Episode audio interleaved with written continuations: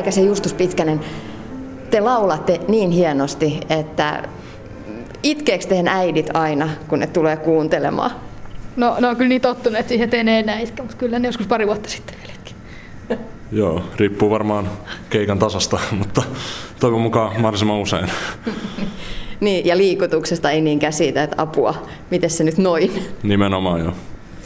Kantores Minores, mm, poikakuoro. Miten te itse lauleina kerrotte tästä kuorosta kavereille, jotka siitä kysyy? Aloitatko vaikka Olavi? Joo, no tässä on niinku Kuoroslaulu on tosi hauskaa, me lauletaan tosi mun mielestä hyviä biisejä, esimerkiksi Teiro Rantala oli ihan sairaan hyvä. Ja sitten täällä on tosi kiva yhteisö niin näiden poikien kesken, että täällä on, on paljon kavereita ja niin kuin, kaikki vetää niin kuin puhutaan yhteen hiileen. Täällä on tosi hauskaa niin kuin, silleen, ihan niin kuin ihmisten kanssa olla silleen. Mitä kaikkea kantoires pitää sisällä? No aika semmoista ainut, ainutlaatuista, mitä ei niin kuin nuorena yleensä pääse tekemään. Paljon matkoja ulkomaille ja suuria teoksia isojen orkesterien ja kuuluisen solistien kanssa. Mm. Minkä takia te olette mukana? Olavi? No lähinnä sen takia, että kun mun isä on ollut täällä, se tykkäsi tosi paljon, se yritti saada mua tänne ja sitten toi mun isoveli laulaa bassossa, se yritti saada mua tänne ja siis kun mä olin pieni, mä ajattelin, että en minkä kuoraa, täällä on tylsää tälleen, mutta sinne kuitenkin pakotti mut ja nyt mä oon viihtynyt täällä ihan tajuttoman hyvin, että mm. kannatti. Entäs siinä just? Joo, no ehkä ihan omasta aloitteesta pienenä tulla, mutta et nykyään varmasti niin kuin nimenomaan pääsee tekemään sellaista musiikkia, mitä muualla ei. Mm-hmm. Se on se pääsyy. Mutta äiti toi kuitenkin silloin pienenä. niin taisi olla, joo. Millainen teillä on tavallinen päivä? No, ehkä koulu ja sitten kuoro, että se on se niinku normiviikko-ohjelma. Kyllä me sitten pienofagottiikin soittaa, että niitäkin tulee otettu tunteja, mutta mm. lähinnä kuoro ja kuoro. Mutta se on hauskaa, että ei siinä mitään. Joo, että kuoro tuo sellaista säännöllisyyttä viikkoa, että kun yliopistoluennot menee vähän miten sattuu päiviin, niin kuoro on siellä aina kyllä odottamassa. No mutta sä sanoit, että soitat myös muita so, niin kuin soittimia. Ehtiikö kuoron lisäksi harrastaa sit jotain muutakin kuin musiikkia? No ehtii siitä. Mulla oli yhdessä vaiheessa kuoron lisäksi neljä harrastusta, mutta se kävi niinku aika tiukaksi, että kyllä mä lopetin niitä. Mutta kyllä noita soittimia ehtii harrastaa, kun ennen hirveästi vielä aikaa. Ja sitten kun tulee viikonloppuna, kun ei ole kuoroa hirveästi, tai no sitäkin välin viikonloppuna, mutta ehtii harjoitella viikonloppuna ja kaikki soittimia tälle. Joo, riippuu varmaan paljon omasta ajankäytöstä ja ihmisestä, mutta niin kuin ainakin jos jotain muuta musiikkia harrastaa, niin tähän vaan tukee. Mm. No mutta kuinka paljon pitää harjoitella? no, Hannu kuuntelee tuolla taustalla. Aivan, joo. No yhteisharjoituksia meillä on mies, miesjäänillä kaksi kertaa viikossa ja poikainen kolme kertaa. Eli yksi niistä on koko kuoron harjoitus, että no sen ohella oman maun mukaan. No mikä on totuus sitten? Kuinka paljon tulee harjoiteltua? Päivittäin? No laulettua varmaan miltei päivittäin nykyään kyllä. No melkein päivittäin tulee jo laulettua ja ei niinku kotona ei tule hirveästi silleen harjoiteltua, mutta jos on ollut paljon pois jotain vaikeita biisejä, niin kyllä niitä sitten kandee himas katsoa, että mm. ne menisi kunnolla. No te esiinnytte paljon. Jännittääkö esiintyminen? No ei se enää jännitä. Kyllä se silloin ekana, ekana esiinty, eka esiintyminen oli aika jännä, mutta kyllä se kun sitä alkaa me olemaan niin kuin joka viikko, niin ei se sitten, se on niin kuin ihan perussettia. Onko se iso juttu, kun saa pukea sitten sen kaavun päälle? no... Tai silloin, kun se ekan kerran sai. Niin. Joo, oli se varmaan silloin iso juttu, että oli ennen ollut semmoiset vähän tota, homaamattomammat asut, valkoinen kauluspaita ja tälleen, niin sitten kun sai sen ensimmäisen kerran, niin oli se jotain muuta. Niin kuin myös se musiikki, mitä pääsi tekemään, niin se oli erilaista kuin ennen. No kyllä se itse asiassa, niinku, se tuntuu se kaapu vähän semmoisen niinku ansiomerkin, ja nyt on päässyt A-kuoro, että jes pääsee pukea kaavun päälle. Että nyt on kaverit kateellisia. No mutta millainen tunnelma teillä on niin sanotusti tuolla backstageillä, lavan takana, poikien kesken?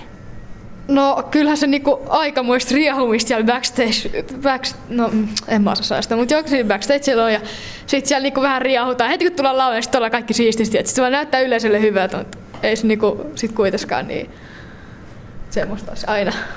Käy kova kuhina. Juu, eli hyvä tunnelma. Mm. Pidättekö te vanhemmat sitten, tässähän teillä on kuorossa siis ikähaitari kymmenestä, A-kuorossa kymmenestä about vuodesta 20. Mm. niin pidättekö te isommat sitten vähän kurja näille pikkukavereille? Kyllä joo, ja meillä on tällainen prefektijärjestelmä, että meillä on niin äänenjohtaja jokaisessa temmossa ja myös nuottiprefektejä, että sitä kautta. Mitä se tarkoittaa? No se tarkoittaa just vähän semmoista järjestyksen pitämistä ja nuottiprefekteille yksinkertaisesti sen järkkäämistä, että kaikilla on nuotit harjoituksessa mukaan mukana. Miltä tuntuu se, kun kuoro soi hyvin? No se on hieno tunne. Esimerkiksi niin just tuollaisissa isoissa orkesteriteoksissa, niin se on jotenkin ihan hirveän hieno tunne, on semmoista niin iso äänimassa on yksi osa siellä, niin kuin, kun se soi hyvin jossain soinnussa. Se on ihan sika hieno tunne. Missä se tuntuu? No mielessä, en mä tiedä. Siis, niin kuin ytimessä se tuntuu ihan silleen, kun ne voimakkaana tunteena. Onko kuorossa kova kilpailu? No ei siinä, ei hirveän kova kilpailu, et, että kun, siis ei siellä niinku hirveän kova, että niinku, kaikki laulaa melkein ihan niinku samoja juttuja. Sitten on solista, mutta ei niille niinku kukaan kateellinen, että se on solisti, joka on solisti, että ei se ole niin iso juttu kuitenkaan loppujen Mutta kilpailu on siinä, että ketkä pääsee kuoroon. Niin, joo, mutta kuoron sisässä on kuitenkin semmoista niinku, varmaan auttaa jokaista myös semmoinen pieni, pieni niinku kisa. Ei nyt mitään vakavaa, mutta... Ihmetteleekö kukaan koskaan tätä harrastusta? Olavi? No kyllä se välillä, kun on soprano, niin sitten kun jossain koulujutossa laulaa sille korkealta ja kovaa, niin kaikki wow! Mut kyllä siihen on tottunut nyt, että kaikki miten sä voit laulaa noin korkealta, ei se on mahdollista. Joo, varmaan samanlaisia juttuja joskus kokenut. Ehkä nykyään alkaa mennä enemmän siihen suuntaan, että kuinka pitkään se vielä aiot laulaa. Että. No kuinka pitkään aiot laulaa tässä kuorossa? No kyllä tässä vielä muutama vuosi ainakin. Että se 15 vuotta kun saadaan täyteen, nyt on se 12 vai 13, niin ainakin sen verran. Mitä Kantores Minores teille merkitsee? Olavi. No se merkitsee itse asiassa mulle tosi paljon, että se on niinku, se on mulle tosi tärkeä, että se on niinku, no niin, se on tosi tärkeä mulle, että tänne mä aina tuun sitten koulun jälkeen. Täällä mä olen, laulan ja se on hauskaa. Justus. Kyllä se paljon merkitsee, että va- vahvasti vaikuttaa niinku siihen, mitä tekee ja mitä musiikkia kuuntelee. Mä itse olen nyt tänä syksynä aloittanut musiikkitieteen opinnot Helsingin yliopistossa, niin en nyt varmaan, olisin saattanut toki päätyä muutenkin, mutta että kantissa ainakin vaikuttaa paljon siihen, miten mä oon nyt sinne päätynyt. Niin, sä oot lähtenyt jo opiskelemaan, että musiikki mahdollisesti tulee olemaan mukana loppuelämässä. Mites Olavi, luuletko, että sitten ihan aikuisena niin musiikki on vielä jollain tavoin osa sitä omaa elämää? No kyllä se vähän tota, polttelee, että voisi mennä tuonne Sibikseen opiskelemaan, mutta mä nyt oikein tiedä, kun sitten... Niin, no voishan se olla. Että kyllä tämä musiikki on niin hauskaa, että katsoo nyt, mitä tulevaisuus tulossa. Okei, lähtekää jo kotiin, teillä on pitkä päivä ollut takana, niin tota, valmistautumaan taas uusiin koitoksiin. Me jatketaan Hannun kanssa. Kiitos. Kiitos.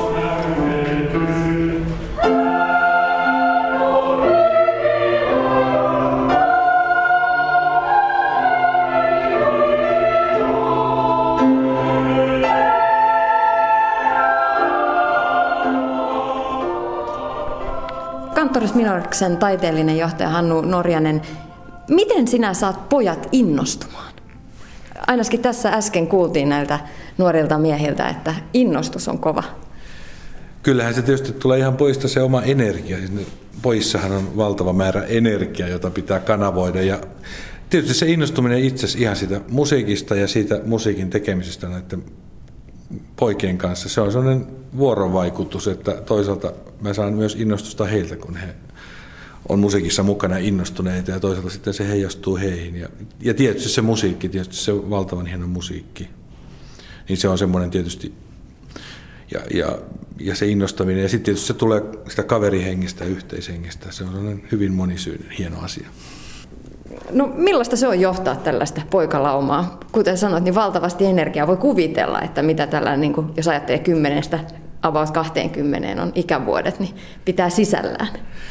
Onhan se upea, siis tietysti tietyllä tavalla kutsumustyö, mutta, mutta että mä oon aina sanonut sitä, että mäkin olen opiskellut aika laajasti tuota musiikkia aikoinaan, mutta että siitä huolimatta, että tämä voikakuoron johtaminen vaatii niin ne mun opinnot ja sitten mä tarvitsin vielä, jos se on niin kuin 5 prosenttia tätä hommaa ja sitten se kaikki 95 prosenttia on sitä, mitä mä tässä opin, että mä joka harjoitus, joka päivä mä opin näiltä pojilta jotain uutta, että se on jatkuva prosessi. prosessi. Mutta täytyy tietysti sanoa, että kun on 149-25-vuotiaista kaveria siinä, niin Toki sitten nämä vanhemmatkin ja muut, minusta on prefektijärjestelmä, jotka sitten niin kuin myöskin katsoo vähän nuorempien perään ja pitää sitä, mutta että kyllä se on se intensiteetti, nämä harjoitukset on valtavan intensiivisiä, siellä se kuolia, kuolleita hetkiä voi olla. Ja onhan tämä opetusryhmänä, mä en tiedä miten nykyään koulussa, että kun puhutaan, että opetusryhmän koko kasvaa, mutta että mulla on kerran viikossa 140, niin se on tietysti se opetusryhmän koko. Että tietysti meillä on sitten nämä ähm, stemmaharjoitukset pienimmissä ryhmissä, että se on sitten, mutta että se on kyllä, mä en tässä olisi, jos sen pitäisi, koska tämä, tämä ammatti vie kyllä mennessä. Niin, sanoit, että täytyy olla koko ajan intensiteetti päällä harjoituksissa, ettei pääse tilanne riistäytymään käsistä. Täytyy suunnitella etukäteen tosi tarkkaan. Toki ja tietysti jokaisella tavo- harjoituksella omat tavoitteensa aina, että mitä pitää saada aikaiseksi. Ja tietysti joskus pitää vähän löysätäkin ja antaakin vähän semmoista muka mennä anarkia ja sitten palauttaa. Se vähän aina tietysti riippuu, että tietysti nyt kun jouluaika meillä on niin ja, rankka jakso, että meillä melkein joka päivä joko harjoituksia tai esiintymisiä, niin siinä pitää niin kuin muistaa, että ei niin kuin väsytä poikia ja sitten antaa, antaa välillä ihan niin kuin, niin kuin löysää ja sitten taas sen niin kuin kiristää, että ei pidä niin kuin myöskään niin kuin yli, yli niin kuin aktivoida eikä, eikä niin kuin myöskään väsyttää poikia. Että se on semmoinen, semmoinen asia tietysti, jota ajan, ajan myötä on oppinut ja tietenkin myöskin se niin kuin pitää kuunnella. Se on, se on mielenkiintoinen asia, että kyllä lapset kertoo hyvin se, mitä, mikä on heille hyväksi, että kun sitä osaa kuunnella ja tarkkailla. Mm. Mitä musiikkikasvatuskanttorissa Minoreksessa pitää sisällä? Mitkä on niitä tärkeimpiä pilareita, jotka sitä kannattelee?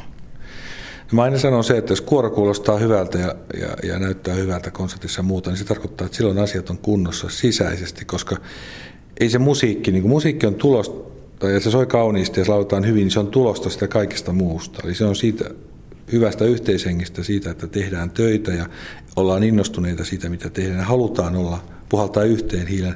Oikeastaan tärkein se kantoismielisen kasvatus on se, että me yritetään omalta osaltaan, me tehdään näistä kelponuoria miehiä ja, ja kansalaisia. Eli se musiikki on niin kuin mukana. Totta kai me teemme korkeatasoista musiikkia ja, ja, ja korkeatasoisesti päämäärät on korkeat ja, ja pitää tehdä hyvin ja, ja tunnollisesti, mutta se musiikki tulee kyllä siitä, että kun se muu myöskin on kunnossa, eli toistensa kunnioittaminen ja yhdessä tekeminen – sehän on fantastista tässä kuorossa, että, että se antaa semmoisia, tietysti kun tässä on eri ikäisiä, niin niille 90-vuotiailta ne isommat pojat on semmoisia roolimalleja, he saavat positiivisessa mielessä siellä, sieltä niin kuin sitten ammentaa ja niitä malleja, että se meidän kas, poikakuorien tuhatvuotinen kasvatusidea on, on se malli on, on siinä mielessä, että, että kun normaalisti harrastetaan aina ikäluokka kerrallaan niin kuin urheiluakin, ne on samanikäisiä poikia tai tyttöjä. Ja sitten partiossa ehkä vähän samasta kuin meillä, mutta meillä se on, että me on kaikenikäisiä. Eli, eli nuorella kaverilla se tuntee kaikenikäisiä poikia ja nuoria miehiä a Eli, eli, eli se on ihan toisenlainen se koko perspektiivi siihen oppimiseen. Ja pojat niin kuin sillä, sitä kautta opettaa toisiaan. Ja tämä niin kuin ryhmä, sosiaaliset taidot ja se ryhmässä tekeminen ja, ja siis sehän, mikä kuorolaus on hienoa, että kun tällä, ei se ainoastaan, että koetaan niitä fantastisia onnistumisen elämyksiä, mutta yhtä lailla kuorossa voi, yhdessä voidaan joskus epäonnistuakin. Ei sitä kukaan hae, mutta että joskus voi mennä vähän huonommin ja huomata, että helossa ollaan ja seuraavana päivänä jatketaan ylitään uudestaan, että ei se niin kamala olekaan. Eli tämä, se on tämä, niin kuin tämä ihmisenä kasvaminen on se meidän musiikkikasvatuksen tärkein juttu. Toki siinä sitten tulee musiikkiinkin liittyviä asioita, mutta, mutta ne tulee, niin, tämä on semmoista, jokainen harjoitus on pedagoginen tilanne ja jokainen konsertti tietyllä tavalla mm. ja kaikki. Joo, mielenkiintoinen on tuo. Mä nimittäin taannoin haastattelin mm, poikatyöntekijää ja hän sanoi, että poikien kasvussa tämä vertais- ja isompien poikien malli Joo, on, on äärimmäisen tärkeä. Sitä ei ehkä kaikkialla huomatakaan, kuinka tärkeää, Näin. kuinka paljon ne pojat oppii isommilta. Nimenomaan. Tämä on ja sitten vielä se on, niin että kun poika tulee, esimerkiksi sopraano on semmoisena yhdeksänvuotiaana tuohon akuoran ja sitten ne vanhimmat sopranot siellä on semmoisia 3-14-vuotiaita on Esäkuvia. Sitten yhtäkkiä huomaa, että ne on häipynyt sinne jonnekin ja hän huomaa, että hetkinen, että nyt mun pitää olla onkin siellä ryhmässä vanhi. Ja sitten huomaa, että ne on ne isommat on siellä mieskuoron takarivissä aloittamassa, että ne, jotka oli ensin niitä ykköslaulajia, niin nyt ne aloittaa niin vaihtopenkin viimeisenä, että nyt ne joutuu aloittamaan taas alusta. Eli toisaalta se on hirveän kasvattavaa, että ikään kuin tulee se, että vaikka olet niin kuin oman stemmasi huippu, niin sitten kun tulee äänenmurros, niin edelleen saat laulaa ja olet mukana ja, ja olet tärkeä, mutta että sit aloitat uudestaan sen kasvamisen kohti sitä taas sitä ykköspaikkaa lainausmerkeissä. Että se on minusta hirveän kasvattavaa, mutta toisaalta se on hienoa myöskin, että nuorille huomaa, että kun tulee muutoksia, tulee äänenmurroksia ja kaikkea muuta, mitä murrosikään liittyy ja muuta, niin ne huomaa, että ne tuossa ne kaverit on näitä samoja kavereita ja tyyppejä edelleen. Ja, ja niin kuin, se ei ole niin outoa ja, ja se äänenmurros ja kaikki, niin se, sitä ei tarvitse hävetä ja se ei ole ihmeellistä ja, ja, ja semmoista, että kamalaa mitä mulle tapahtuu, koska sitä tapahtuu meillä joka viikko. Mm, näin. No sitten tällainen kerettiläinen kysymys. Miksi ei tyttöjä? Siis mulla itselläni on tytär ja, ja, ja ihana vaimo ja niin poispäin.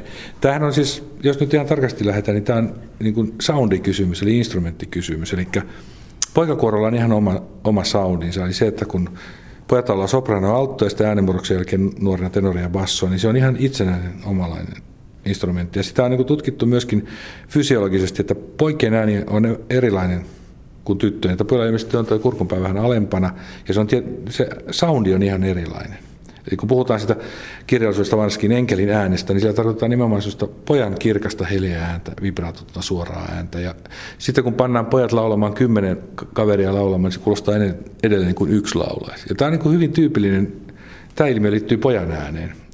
Ja tytöt laulaa aivan ihanasti ja muuta, ja pystyy vaikka mihin, kyse ei ole siitä, mutta se on niin kuin soundikysymys. Eli poika, poikasoprano kuulostaa erilaiselta kuin tyttösoprano. Ja, ja tämä on semmoinen perinne, mistä me halutaan pitää kiinni, että siinä ei ole, niin kuin, se ei ole tasa-arvo eikä sukupuolikysymys.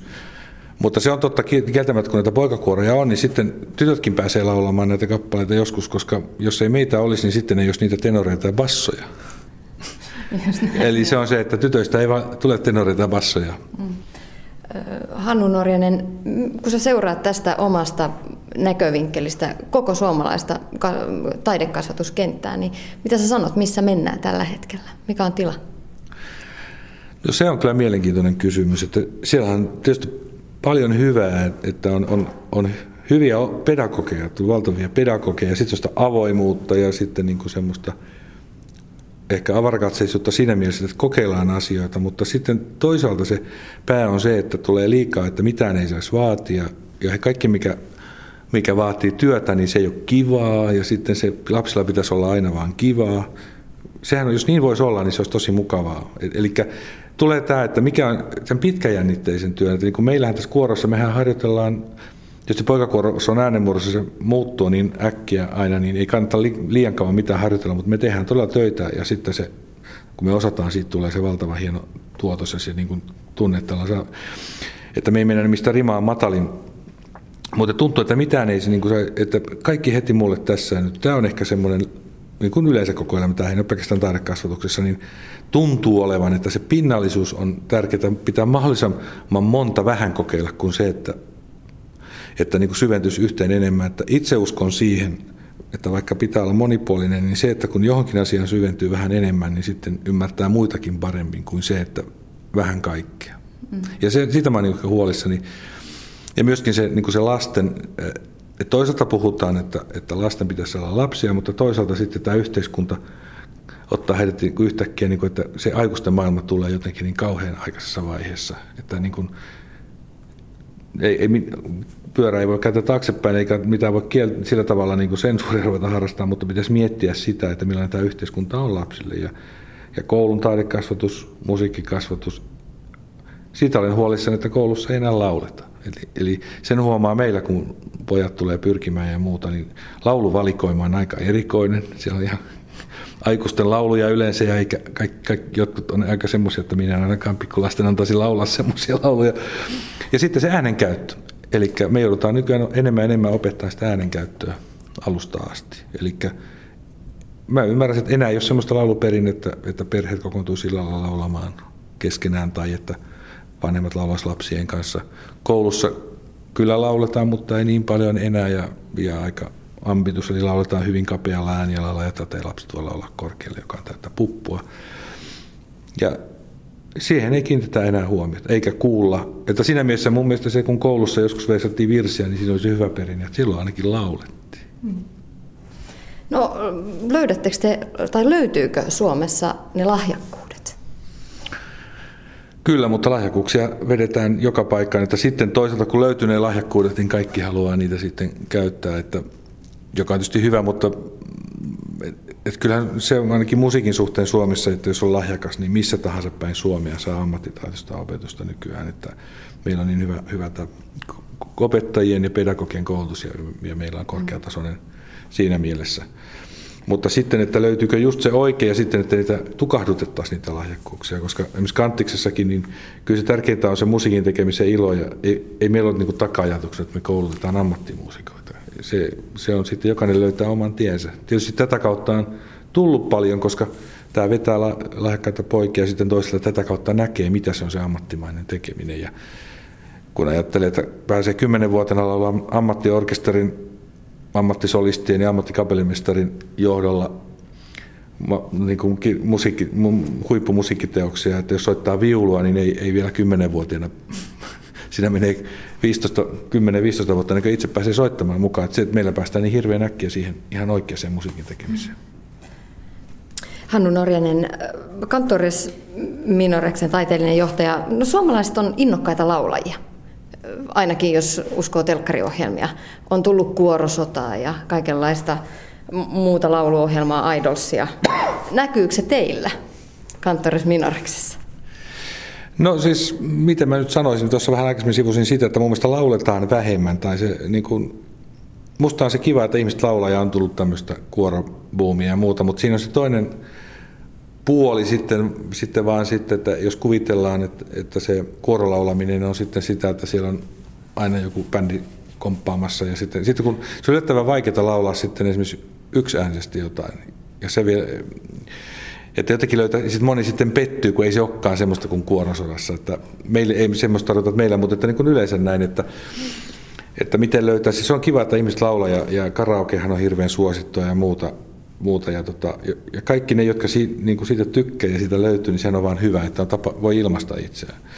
Mutta sitten se toinen, toinen puoli sitten, että kyllä minusta laadukas laulu taas on niin kuin vähentynyt ja, ja, ja ihan myöskin niin kuin soololaulajien hyviä ääniä ja semmoisia, niin niin, niitä on vähemmän ja vähemmän ja sitten hyviä kuoroja on vähemmän ja niihin löytyy laulajia. Että, et, että olisi hyvä, että olisi tietysti hirveän mahdollisimman laaja se laulupohja ja sitten sieltä niin voisi rakentaa, että sieltä tulisi niin kuin sitten myös sitä laatua.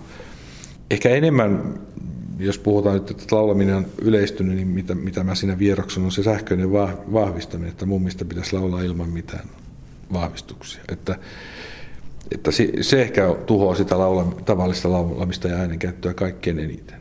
Mutta sehän on kaikessa, että jos ajattelee, kun ei tahdo saada selvää eikä kuulla, kun ihminen puhuu nykyään kovin kauas, että mikrofonia tarvitaan aina. Ja sitten se, että ollaan korvalaput korvilla ja sitten se on muuten jännä ilmiö, tuo korvalappuhomma, koska mä oon huomannut vaan, että on paljon lapsia, jotka niinku laul, niinku huomaamatta laulaa, kun ne laulaa aika kovaa, he ne kuulee itseään, kun ne kuuntelee jotain musiikkia. Mutta sitten jää sitten semmoinen, että kun he ei kuule, mitä he itse laulaa, he kuvittelevat oikein, niin sitten kun ottaa ne korvalaput pois ja pyytää laulamaan jotain tavallista, niin ne laulaa niin monotonista sanaa, samaa ääntä koko ajan niin kuin lausuu, koska he, ja siinä ei, siis korva on ihan kunnossa, mutta he kuvittelee, että niin, se oma korva ei ole kehittynyt. Niin, niin, niin ja he kuvittelevat, että he laulaa näin, kun ne on aina tehnyt, ja, ja sitten se on niin semmoista runolla lausunta, että kyllä se luomu taitaa olla paras tässä. Esimerkiksi tuossa kuorosodassahan varmaan, tai olikin tällaista kuorolaulun popularisoinnista kysymys. Voisiko Kantores Minores vetää jotain lordia tai himmiä tai naituisia?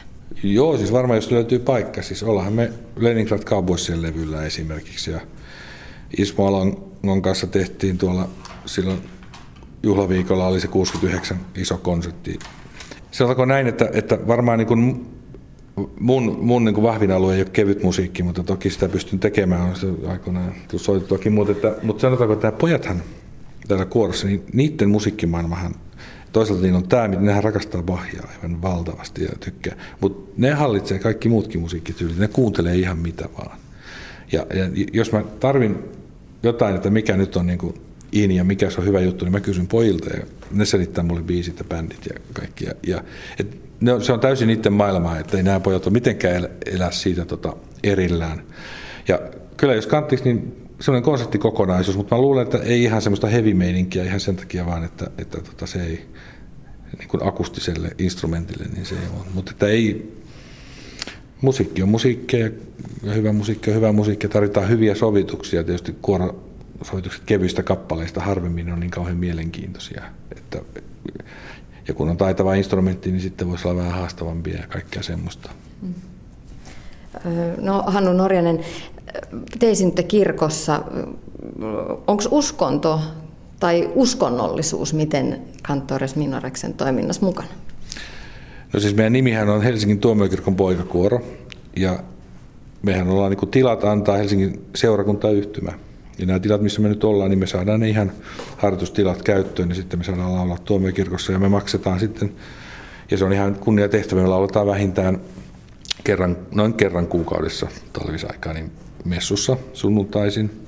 Sillä tavalla se on esillä ja totta kai me laulamme myöskin suurimmaksi kirkkomusiikkia, mutta se on, se on niin se tausta tärkeä osa, mutta se ei sillä tavalla ole esillä, että esimerkiksi kun kuoroon pyrkii, niin ei me millään tavalla kysele, emmekä me tiedä uskontokuntaa, tai, tai että onko kirkossa tai ei kirkko. Se, se mä olen muuta sanonut tietää, että meillä on on eri kirkkokunnista, sitten meillä on ollut joskus muslimejakin ja sitten meillä on ollut sellaisia, jotka ei kuulu kirkkoon ja, ja muuta. Se on käynyt ihan muissa yhteyksissä ilmi. Mutta esimerkiksi meillä on sellaisia poikia, mä tiedän, että eivät esimerkiksi osallistu koulussa uskonnonopetukseen, mutta kyllä ollaan messussa sunnuntaisin.